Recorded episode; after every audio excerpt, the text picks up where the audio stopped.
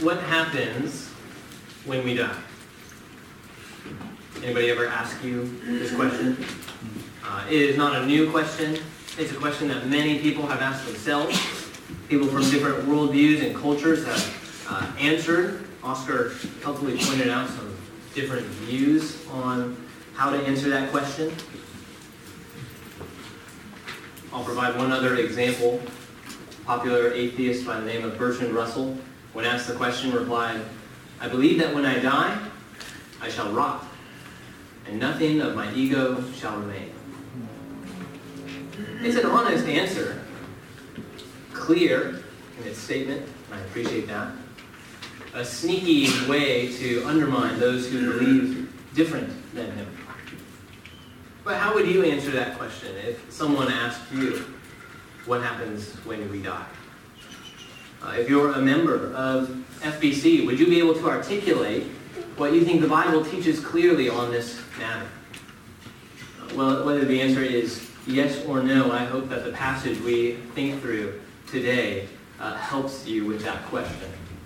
This morning we're going to study a passage in which Jesus is confronted by those who hold a different conviction than him on this very point. Uh, just like in the past, when Jesus faces opposition, he masterfully uh, turns the argument against them with some confidence. Jesus not only believed in and preached about what happens after death, but the reason he gives to his opponents, I think, will be an encouragement for us this morning. So go ahead and turn in your Bibles to Mark 12, verse 18. We're going to be looking at verses 18 through 27. Mark 12, verses 18 through 27. And you can find this passage on page 848 if you're using one of the Bibles underneath the chairs. Page 848.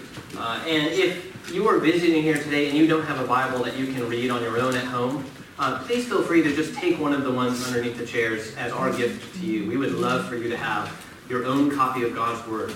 Uh, we believe that God has spoken to us by His Word, that it is without error in everything that it intends, and therefore authoritative for us. So we think that there is nothing better than you reading for yourself the very Word of God. Uh, by way of context, uh, remember that we're in the final week of Jesus' life. The final week. He's journeying to Jerusalem, arriving during the time of Passover. He's been making daily trips to the temple to teach, which is the religious center of, of the city, the capital city for the Jews. Uh, all the while challenging the religious authorities, who have in turn confronted him wave after wave. So back in 1127, Jesus has his authority challenged by his opposers, by the chief priests, the elders, and the scribes, uh, the very groups that we learn from chapter 831 would eventually kill him. And then in chapter 12, Jesus is confronted again, and he delivers a prophecy against them. The Pharisees and the Herodians then trying to trap Jesus about questions of submission to the government. That's just the paragraph above ours. So if opposition has come against Jesus concerning his authority, submission to government, today's opposition is on the question of doctrine. It's a theological uh, attempt to trap Jesus. Let's read our text together now. Mark 12, verses 18 through 27. And the Sadducees came to him, who say that there is no resurrection. And they asked him a question, saying, Teacher, Moses wrote for us that if a man's brother dies and leaves a wife, but leaves no child, the man must take the widow and raise up offspring for his brother.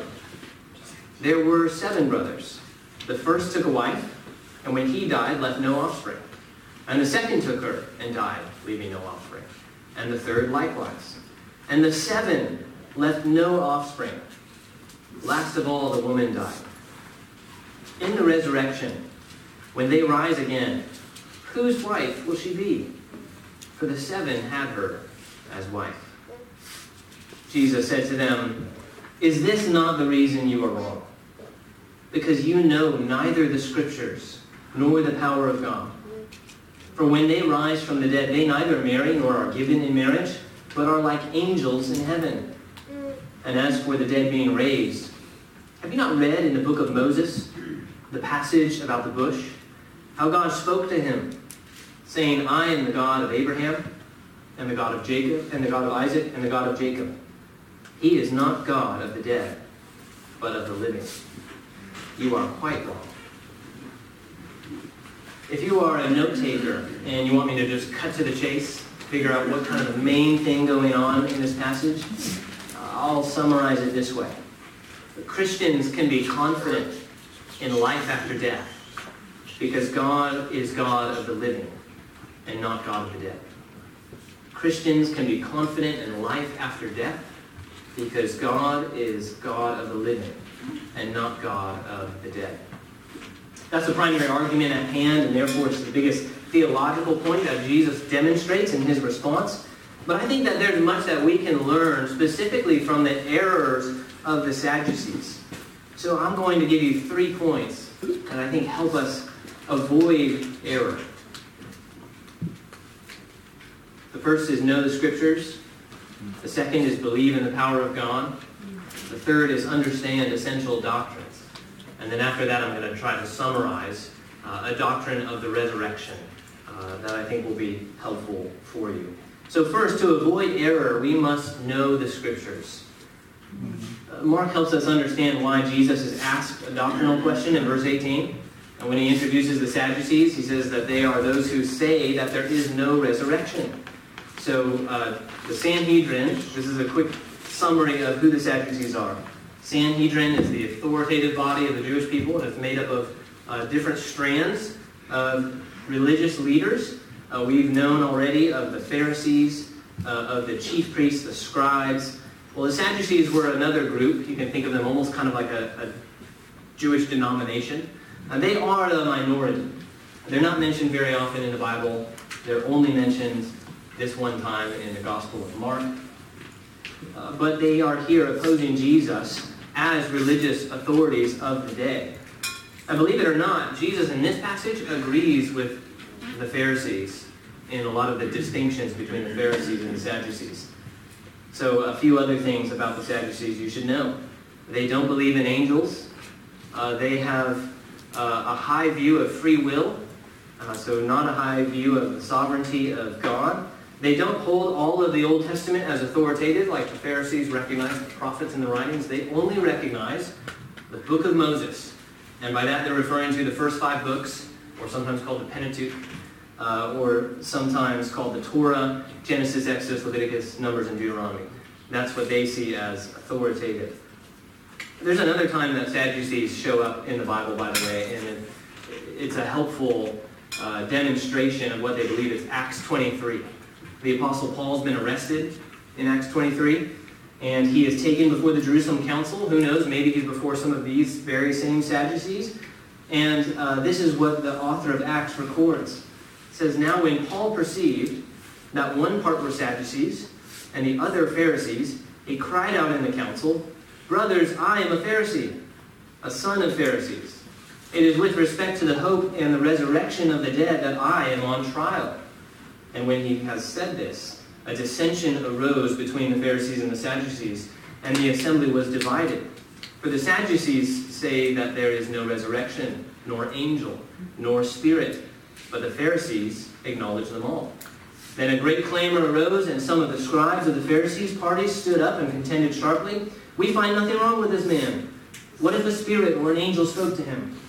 And when the dissension became violent, the tribune, afraid that Paul would be torn to pieces by them, commanded the soldiers go down and take him away from among them by force and bring him to the barracks. So now you get an idea of the kind of sharp disagreement between the Sadducees and the Pharisees over these matters. Well, they come to Jesus, just like others have in the past, to try to trap him or at least disprove his teaching about the resurrection uh, in a way that seems to mock the position and one of the reasons we know that is because they ask him a hypothetical question about it. Even they themselves don't believe in the resurrection, but with their question, they're trying to show how silly the idea of a resurrection would be. So they present a situation in which the resurrection would not be good based on Jewish literature. Uh, the Sadducees by the way, these are still the elite as far as educated. Uh, they probably had tons of debates with Pharisees over these exact issues. And so I think the question they asked was probably one that they thought was going to trump Jesus. Probably a question that many Pharisees could not answer. And the question they asked is about what's called a levirate marriage law. And you can read this law for yourself. It's in Deuteronomy 25, verses 5 through 10. I think the Sadducees summarize it well enough here with their question. But the law stated that if a husband died before producing an heir, then the brother of the dead husband was uh, to uh, marry the widow to provide and raise up an heir for the dead brother. Now, the key to understanding this law is to realize that Israel was given land as part of the promise and inheritance from God. And that, that land was uh, assigned to different families. Meaning, this law would help ensure the land was not taken or sold to foreign nations, but remained in the family. It was a way of protecting families who rightfully owned it. But what does this law have to do with the resurrection? Well, the Sadducees point to this law and say, see, you have a practical problem with heaven. And that practical problem in the resurrection is who is married to who. If she has many husbands throughout her life, and none of them have kids, so none of them have kind of a larger right to being married to her, then when all eight of them are raised, what's going to happen? Each one of these marriages is legitimate, is it not? Let me just pause for a brief moment and just point something out. This isn't, this isn't a primary thing teach, uh, that the text is teaching, but we, we can learn from it.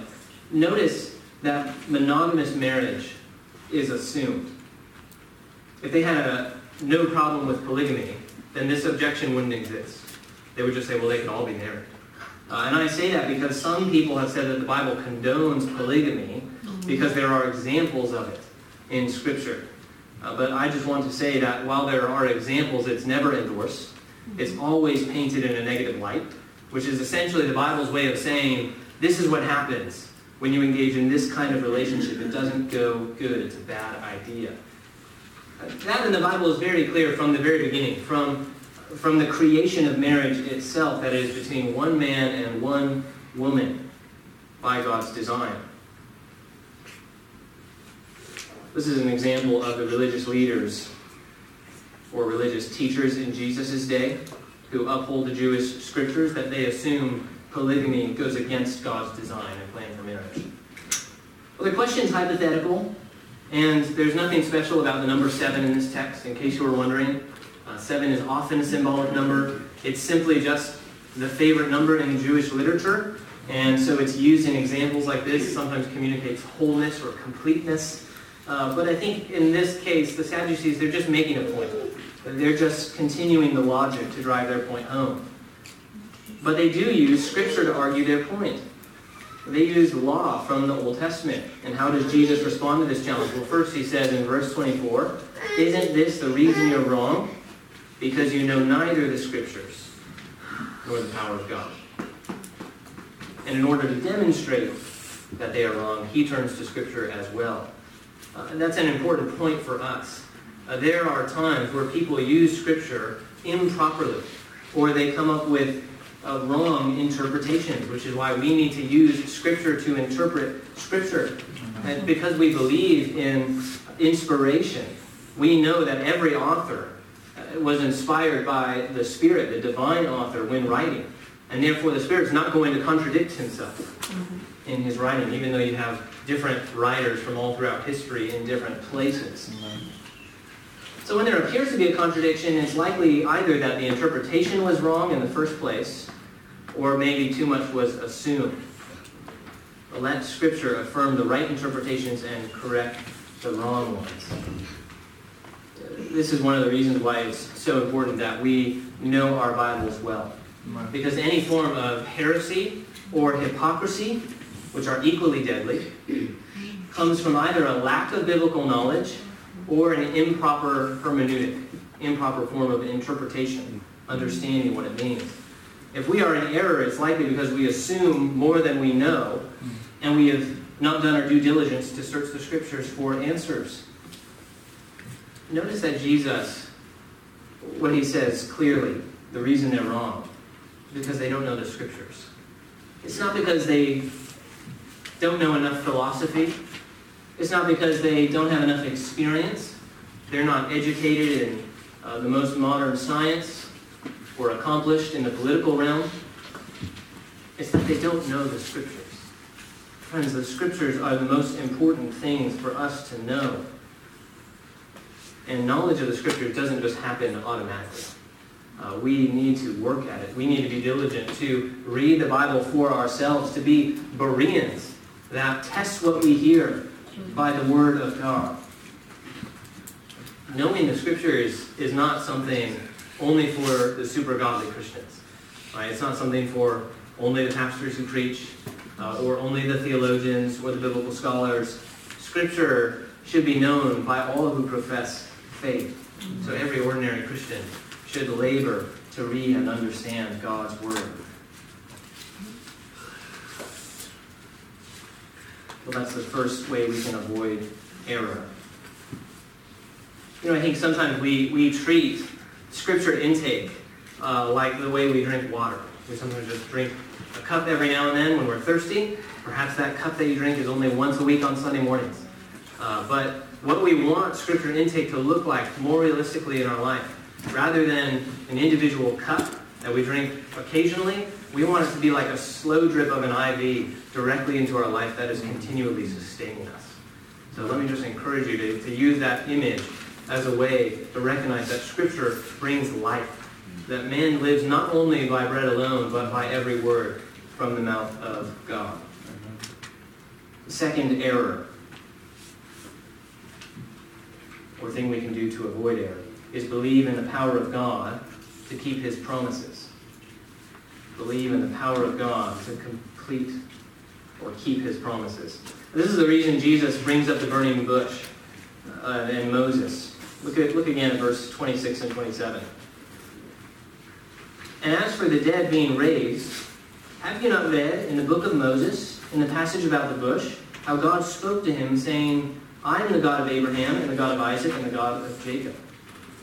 He is not God of the dead, but of the living. You are quite wrong.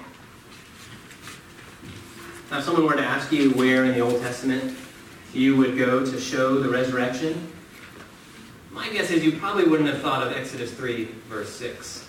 Uh, I probably wouldn't have. There are other places, more explicit references. I think of Job 19, 25 through 27. Job was described as a righteous man in the beginning of the book. Uh, everything is taken from him. His family dies. His health suffers. Satan takes away his property. In Job 3, two chapters later, he's lamenting his own birth. But by chapter 19, he says, I know my Redeemer lives. And after my skin has been thus destroyed, yet my flesh I shall see God.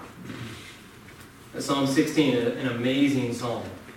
David says, You will not abandon my soul to Sheol, that is the realm of the dead, or let your Holy One see corruption.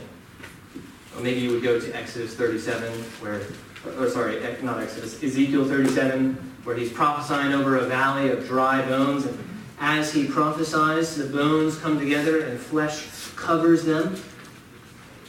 But why does Jesus go to Exodus 3? You know, he also could have just said, if you have questions about the resurrection, just wait till next week. Right? He's already said three times, chapter 8, 9, and 10, that he's going to die and rise again. So he could just say, yeah, I get your objection. Just wait and see what I'm going to do in a few days. But he doesn't even do that. No, instead he goes to a scripture that they see as authoritative. It's significant that Jesus mentioned this passage because Exodus 3.6 is one of the foundational moments in the history of, of Israel in which God reveals himself. It's a passage where we hear the very name of God, Yahweh, I am. It's a moment God reveals himself to Moses to instruct him to rescue the people out of Egypt. The rest of the entire Old Testament looks back to that moment. It's a huge moment. But Jesus is not just showing that resurrection can happen in this life. He shows them that it's foolish to think our existence ends when we die, which is the opposite of a belief in a resurrection. And he does so based on the promise that God makes to the patriarchs. Look again at 26. Notice the words that, that are quoted.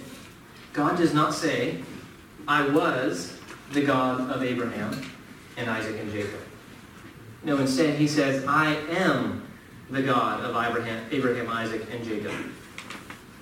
If he did say I was, for example, the implication would be that Abraham, Isaac, and Jacob were no longer living, but only exist in the past, resting in their graves. But since God identified himself as the current God of the patriarchs, it's clear that God sees his relationship with his people as an eternal one and not a temporal one. Another way to say it is this. We know that God kept his promises to the patriarchs, but he did not fulfill those promises within their lifetime. Instead, he worked over long periods of time in history and fulfilled promises that he made centuries earlier. But if the patriarchs simply ceased to exist when they died, then what would be the point of fulfilling the promise? It wouldn't be considered a promise fulfilled if the recipient of the promise died before it was fulfilled. So when God enters a relationship with his creatures, it's not simply for the brief time that we're here on earth, this vapor of our lives, but for all eternity. He is still currently the God of Abraham, Isaac, and Jacob. Uh, one of my favorite commentators on Mark is a man by the name James Edwards, and he summarized it marvelously. He said this If Abraham, Isaac, and Jacob are dead, as the Sadducees believe, then God's promise to them was limited to the duration of their earthly lives, which renders his promise finite and unfulfilled. God's word, however, cannot be bound. It is not an epitaph of human limitations, but a promise of divine potential. God would not pledge himself to the dead unless the dead were raised to life. Jesus' argument for the reality of resurrection is based on the assumption that the call of God establishes a relationship with God. And once a relationship with God is established, it bears the promise of God and cannot be ended even by death. The relationship is a result of the promise and power of God that conquers the last enemy, death itself. friends, we worship a God who gives and sustains life. The death is an enemy, a result of the fall, and none can escape it. But it is the power of God to salvation for everyone who believes. Therefore, the righteous shall live by faith. We live in faith knowing God's promises will come true, even if we don't see them come true here on earth, on this earth. We will live to see it on the new earth. Knowing the promises of God pairs well with knowing the scriptures. I think those two are, are connected, really. Mm-hmm. So, do you know the scriptures well enough to know the promises? And not only do you know them, but do you believe in them? Mm. I think there are lots of people who say, I know that heaven is going to be better than earth, but I really want to get this kind of promotion first. Or I really want to get married first before Jesus comes back. I really want to have a successful career. Part of me would be slightly nervous if Jesus came back today because there's so much of life I've not experienced yet. Brothers and sisters, we must believe in the promises of God that when we go to heaven, our joy will be complete. So, first step to avoiding theological error is to know the Scriptures. Second is to believe in the power of God to fulfill His promises. Third is to understand essential doctrines, and resurrection being one of them. Uh, we must understand essential. So, there, there's a strange kind of fake humility that's common today, uh, especially among progressive Christianity, uh, if you're familiar with uh, liberal theologians or anything like that. This kind of fake humility is quick to admit that no one knows the answer to all of life's questions, and no one can.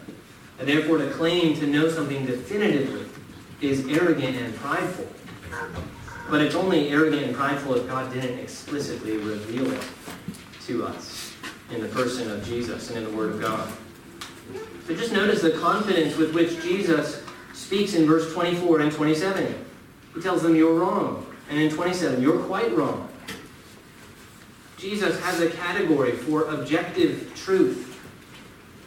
Now, I'm aware that Jesus has unique authority to proclaim truth, and he's incredibly wise to do it in a way that just bamboozles his opponents again and again.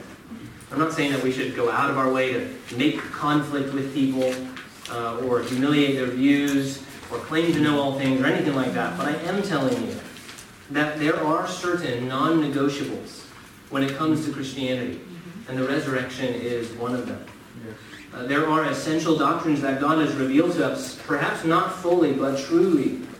Therefore, it would be foolish for us to shy away from the things that God has made clear in His Word.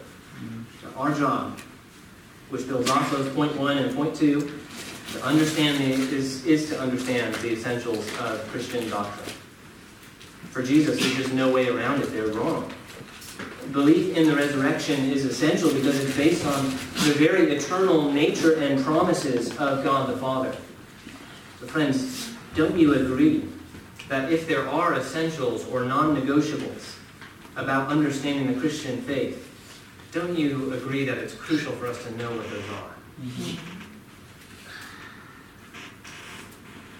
We need to take a special kind of watch over our souls and our witness to others to ensure we understand these doctrines of the faith, to know what Scripture teaches them, how to explain them to someone else. With that in mind, let me just give you a summary of what Christians have believed the Scripture teaches about the resurrection. But Here's a helpful summary by uh, uh, uh, since deceased Pastor R.C. Sproul. He said, The doctrine of the resurrection states that the souls of men live on after death, and that when God brings history to a close, he will raise the bodies of all human beings from the grave and reunite them to their souls, with the righteous being welcomed into eternal life, with God and the unrighteous being sent away into eternal torment. All humanity will be raised from the dead. All of our earthly bodies under the curse of the fall are decaying, but God will raise us and transform our bodies to those that are fit for eternity, that will not decay just like the angels. That's one of the reasons Jesus says we will be like angels. He's not saying that we're going to have wings, that we're going to be, you know, full of fire or anything like that, uh, at least from what we know. Uh, he's saying that we will live through eternity, just like the angels do. Since the Sadducees didn't believe in angels, this is like Jesus' way of telling them, you're not only wrong about the resurrection, you don't know the scriptures, you doubt the power of God, and by the way, angels are real too. So here's three important things that I want to draw from the doctrine of resurrection. Uh, they're not explicit to our text, but I think they'll helpfully round out this doctrine for you to understand. First, it's the power of God alone that raises us up. That's one of the reasons Jesus says God is not God of the dead, but of the living. So we know all people die. That's not a surprise to us. We've experienced that. It's been true of all humanity ever since the fall. But the God who gave us life in the first place is able to give us life again. The God who in judgment placed humanity under a curse because of Adam and Eve's rebellion is able to reverse that curse because of the sacrifice of Jesus. Uh, he is able to conquer death because Christ, after dying on the cross, rose from the grave three days later, proclaiming victory over death. A lack of belief in the resurrection, therefore, is a denial of who God is and his power. Jesus says he is God of the living. Jesus says we will be like the angels in heaven with him, praising him through all eternity. Only the power of God can accomplish that. God's so powerful that nothing can get in the way of his sovereign plan, not even death. So resurrection is not just a New Testament idea though it is expanded on uh, and talked about more because of Jesus. But there are other places in the Bible that you can go to, in the Old Testament as well, where you see a belief in resurrection. Let me just name one for you Genesis 22. It's a deeply misunderstood chapter of the Bible at times, but it's one of my favorites in the entire Bible. Uh, Abraham, God instructs Abraham to sacrifice his son is his only son at that time, to the Lord. And it was only by a miracle of the Lord that they were given this child Isaac in the first place because Sarah's womb was barren. They were old in their age. Remember, this happens after God promises uh, to raise up a nation, descendants from Abraham, to bless all of the nations of the world. Then he gives them the son miraculously and then commands him to carry out the sacrifice. And when God sees Abraham's faith as he nearly goes through with it, mm-hmm. the angel of the Lord stops him and the Lord prepares or provides a ram in the bush for sacrifice instead. But the reason I would go to that passage is because Abraham is commended for his faith in God to keep his promises. Mm-hmm.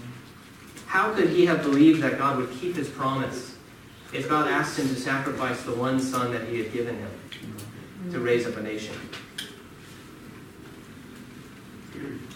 The answer is because Abraham was willing to trust the Lord. And I think Abraham was expecting a resurrection of his son at this time.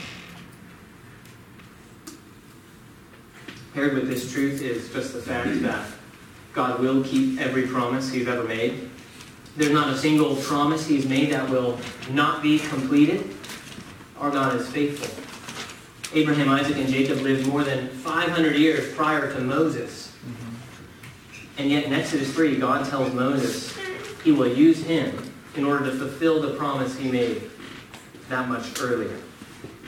This means that every promise made to us that has not yet been completely fulfilled will either be in this life or in eternity. And we can have confidence in that because of the way that God has already been faithful to keep his promises. As we see he has done through the patriarchs, as we see he has done in his son Jesus Christ. It is the power of God that raises us up. Second thing about the resurrection.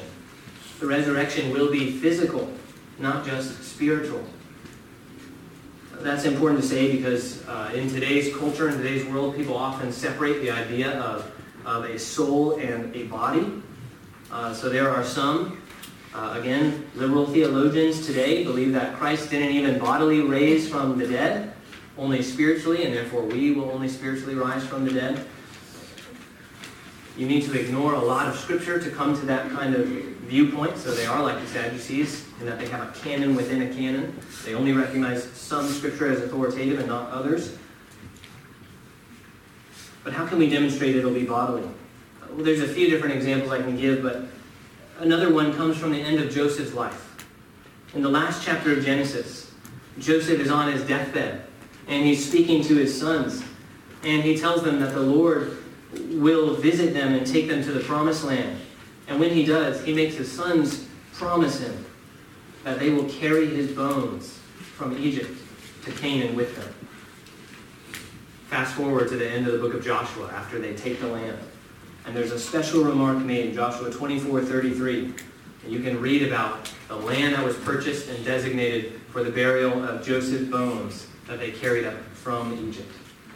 If resurrection were only spiritual, why would Joseph and other kings throughout the Old Testament be concerned about where their bones were laid? The reason is because Joseph believed in a resurrection, a physical one, and he wanted his bones to be in the promised land where he believed the Lord would dwell with his people. We also have a picture of what our resurrection will be like because of Jesus himself, of course, who is called the first fruits of those who have fallen asleep in 1 Corinthians. Jesus, whose resurrected body bore the holes in his hands from the nails in his crucifixion. Thomas felt the physical body of Jesus before he ascended to heaven. So I can predict your, your thinking already about what about people who are cremated, who have the kinds of death that would make resurrection unpleasant or seemingly uh, really difficult. Uh, I would just say the God who creates and raises the dead can certainly mend our bodies and change their substance. Jesus likely retained the holes in his hands to prove himself to his disciples who couldn't believe their eyes at first. If he can put flesh on dry bones, certainly he can raise those who have the kinds of deaths where their bodies are discarded. Paul says in 1 Corinthians 15, verse 52 and following, For the trumpet will sound and the dead will be raised imperishable, and we shall be changed. For this perishable body must put on the imperishable, and this mortal body must put on immortality. When the perishable puts on the imperishable, and the mortal puts on immortality, then shall come to pass the saying that is written Death is swallowed up in victory. O death, where is your victory? O death, where is your sting? Now, the resurrection will be physical. Third thing about the resurrection it is not just the godly or the regenerated or those who are saved, Christians, that will be raised, but all humanity will be raised. A resurrection will occur for every person, and then there will be a judgment. Uh, this is clear from passages like Daniel 12, 2, which says, And many of, the, many of those who sleep in the dust of the earth shall awake, some to everlasting life, and some to shame and everlasting contempt. Jesus confirms this in John 5, 28 through 29. He says, An hour is coming when all who are in the tombs will hear his voice and come out. Those who have done good to the resurrection of life, and those who have done evil to the resurrection of judgment. Now, that same passage speaks about how the Father has given Jesus the authority to execute judgment, which is what we see in the end of the Bible in the book of Revelation. This this doctrine of resurrection and other essential doctrines is one of the reasons we have as a church a statement of faith. Uh, we believe that uh, those things articulated in our statement of faith are the most important things for us to believe, uh, which you can find on our website, by the way. Uh, I commended it this morning during the Sunday school class uh, because we'll have little footnotes that have all of the scripture verses that we are getting the doctrines from. Be useful to look over. The last article on our statement of faith is concerning the world to come. Summarizes the resurrection incredibly well. It says, We believe that the end of the world is approaching, that at the last day Christ will descend from heaven and raise the dead from the grave to final retribution, that a solemn separation will then take place, that the wicked will be adjudged to endless punishment, and the righteous to endless joy, and this judgment will fix forever the final state of men in heaven or hell on principles of righteousness. So to deny the resurrection of the ungodly to judgment is simply to say that those who are not saved simply cease to exist at death. This is just another form of annihilationism. They are gone forever. That's not what the Bible teaches. The Bible teaches that Christ will come to judge the living and the dead. Those who shy away from ideas of heaven and hell through eternity, at least hell especially. Uh, they want to believe in some kind of annihilationism. That's basically what the Sadducees believe. There is no resurrection. Death happens, and that's it. But that is not justice. And I would argue that it's no comfort to think that evildoers of the world are not held accountable for their sins. All will physically be raised in order to be judged. Those who have turned from their sins and trust in Christ will be covered by the blood of the Lamb and enter into eternal life, eternal blessedness, while others will enter into eternal destruction, condemned to hell. Dear friend, if you are here and you wouldn't consider yourself a Christian, I know that some of these things, ideas of hell and judgment, are uncomfortable and unpleasant to talk about. But I think you would agree with me that if we saw a tragedy about to happen, someone running into a street and a car coming, it would not be loving to not tell them what was coming.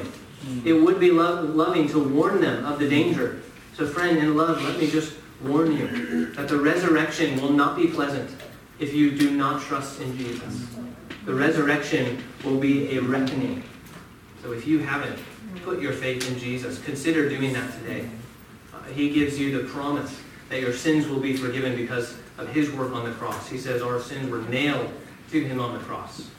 He showed victory over death in his resurrection and calls all to repent of their sins and trust in him. Mm-hmm. If you have any questions about what that might look like for you, uh, or just questions in general, feel free to talk to me afterwards. I would love to talk to you about that. Uh, or speak to another member that uh, you might have come with.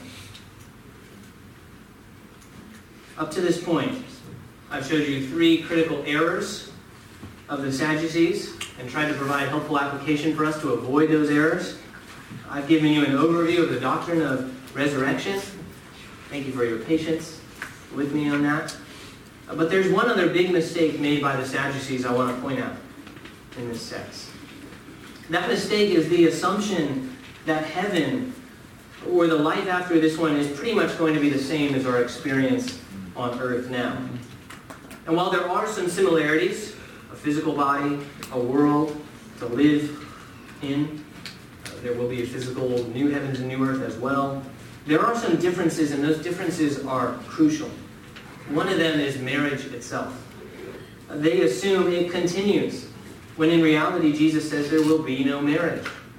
Uh, this is one of the reasons he says we'll be like angels, because we'll have eternal bodies, we'll live forever. Think about what marriage was designed for procreation. But if we don't die, there's no reason to bring up heirs. There's no need to procreate in heaven. And therefore, there's no need for marriage. Not only that, but the thing that marriage represents will be experienced in full.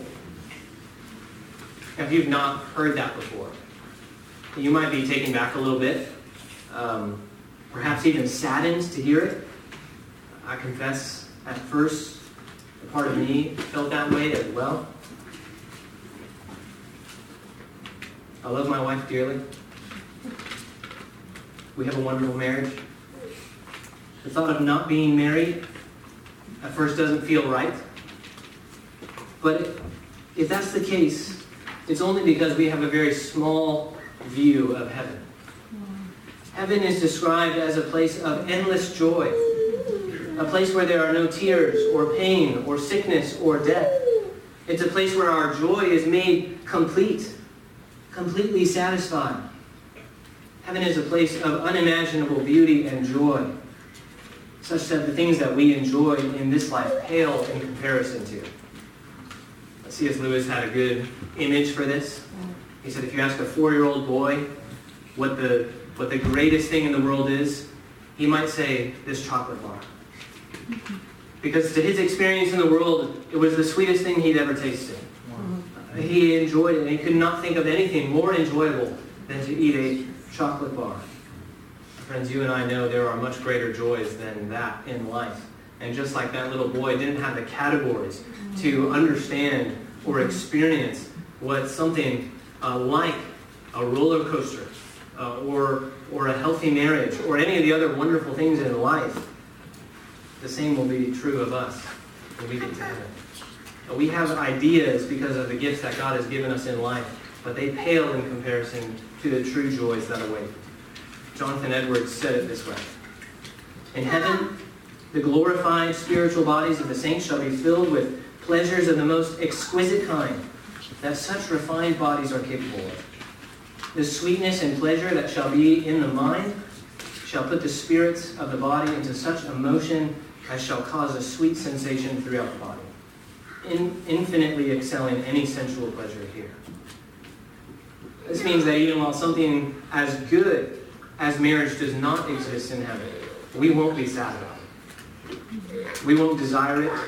We won't feel like we're missing out because we will have something much better. We will enjoy the thing that marriage on earth points to. We will live out the perfect marriage between Christ and his bride, the church. Marriage is just a shadow of the true union between God and his people. It's a way to demonstrate the love and the commitment between the two parties. In heaven, we will not prefer to have the shadow over the real thing. Marriage is not taken away in the resurrection, it's completed. It gives way to the real thing. Brothers and sisters, don't mistake the shadow for the object that casts it. Mm. If I never saw my dear wife, or heard her voice, or held her hand, I think I'd look at her shadow fondly. But I would never in a million years trade her real presence for her shadow. Nor would I feel like I was missing something. Heaven is the same way. The joys we experience on earth are just a foretaste of what is to come. They're appetizers that prepare us for the main course. When we get to heaven, we won't miss the shadows of this world. So, brothers and sisters, we can be confident in life after death because God is God of the living. and not of the dead. Therefore, fix your gaze to heaven and live in a way that is consistent with our eternal hope. Let's pray.